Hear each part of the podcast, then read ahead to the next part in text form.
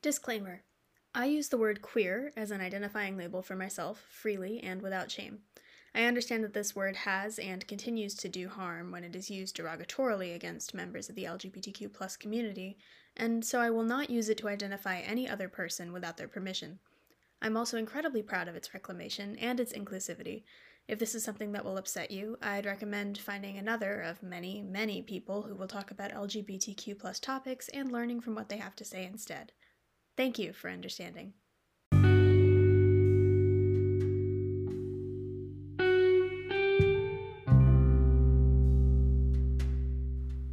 Howdy. I'll be honest, I've been super swamped and exhausted pretty much all year, and I've been motivated less and less to put in the time and do the work, but here I am. I'm late, uh, but I'm here. Among procrastination and poor time management, I have many bad habits. The most pervasive is biting my nails. I can't remember a time where I didn't bite them, and there is no rhyme or reason to when it strikes. I'm usually not conscious of it until after the fact, at which point there's really nothing to do about it. I spent many, many years of my life just accepting that fact about myself, and since I never bled or got myself infected, it was easy enough to live with. My assumption was that nothing could stop it, and to a certain extent, I was right. To this day, the only deterrent, and it is by no means a certain one, for me biting my nails is colored nail polish. It's a pain to put on, but it works. The only problem is that I get complacent. I pick some polish off absentmindedly, and then it's off to the races to see which nail I relapse on first. Making so much progress and then seeing it all wiped out in an instant, particularly by my own actions, is disheartening and frustrating. So that's, in effect, what I want to talk about for this recording life as a queer person in the quieter moments, the unsafe moments, the moments of silent destruction. Well, that's the idea, anyway. We'll see what comes of it. In practically every aspect of my life, I have been both lucky and privileged, none more so than in my family, whom I love dearly.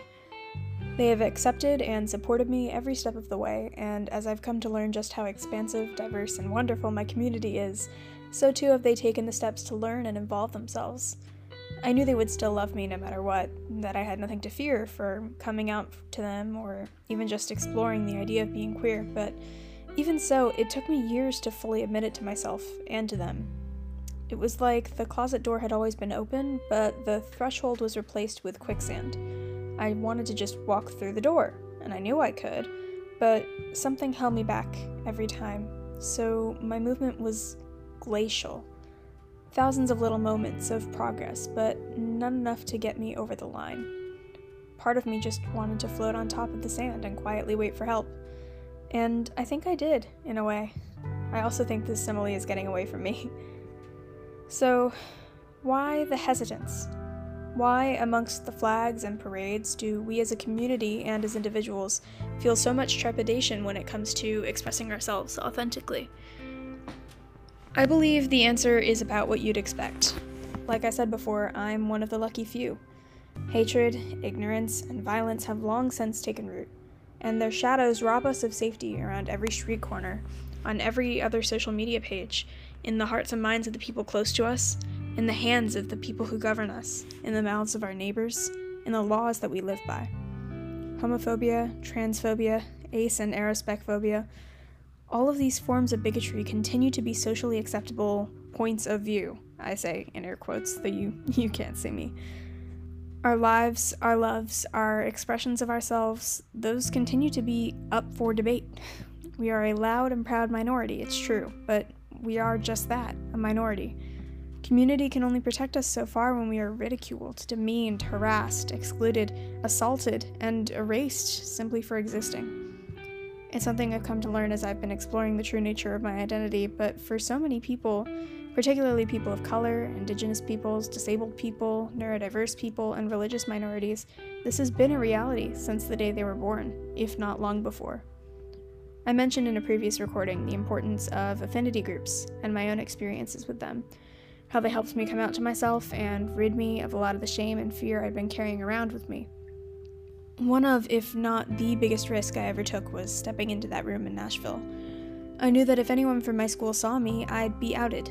I knew that the space was for queer people only, and in the moment where they asked any cishet allies to leave, I almost did. I was terrified that I wouldn't be seen as queer enough, that everyone would somehow know I was a fraud, the exact same way I felt about entering the room in the first place. I remember riding home from the airport with my dad, and he'd asked me about all of my experiences, and I admitted to him that I hadn't gone to the white affinity group to learn about white privilege. I'd gone to the LGBTQ plus group instead. I don't remember him saying anything after that, and even though I never doubted for a second that he loved me, I remember wondering if I, in that moment, had become a problem for him emotionally, like a burden to cope or deal with. Not necessarily the fact of my identity, so much as having a queer daughter who would have to go out into a homophobic world, sort of thing. This was long before I ever officially came out to them, and I never really did, we just sort of got there along the way. It was a similar thing at camp. I knew my bunkmates loved me and would be there for me, but the culture was such standard misogynistic heteronormative nonsense that I never dared even to try to come out to them. The boys our age were just out and out homophobic, but they also served up heaping helpings of sexism, racism, ableism, all that jazz on the daily, so who cares if a few slurs were thrown around? Who, sitting on their own in the bus because all of their bunkmates chose other partners to sit with, who, included but excluded at the same time by their bunkmates because of their refusal to participate in the stereotypical dating scene, who, silently admiring the pride flags on field trips to cities like Boston but unable to point them out, who would, sitting in the back of that bus, care if they heard the boys in the seats in front of them repeatedly using the F slur like it was no big deal, treating the word gay like an insult, teasing, laughing, threatening violence? Who would care? Who would feel isolated, unsafe, who feared coming out to their bunkmates because they might be seen as predatory for living in the same space as them, changing in the same space, showering in the same space, who feared more ostracism, more isolation, more out and out hatred. It's something that still stops me from being authentic in my self expression.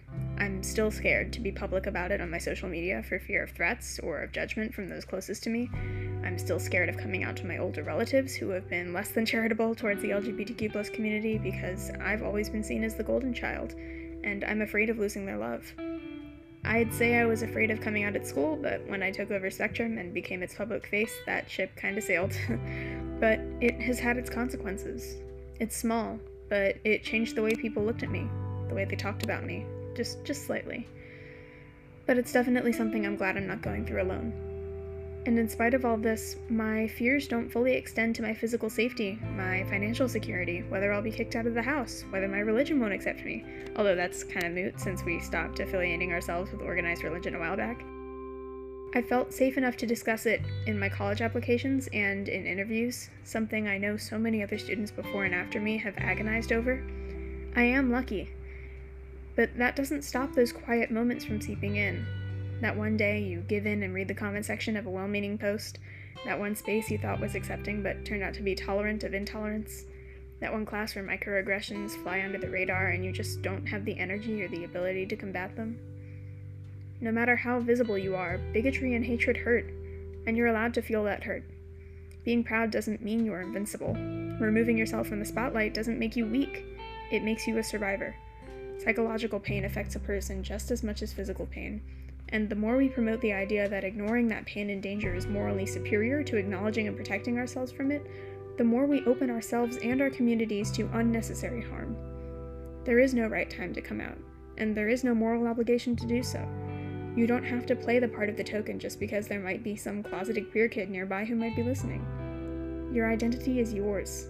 It's not something that can be taken from you, or beaten out of you, or smothered into nothingness by silence. It's you, and protecting yourself is a natural and integral survival instinct. It's okay.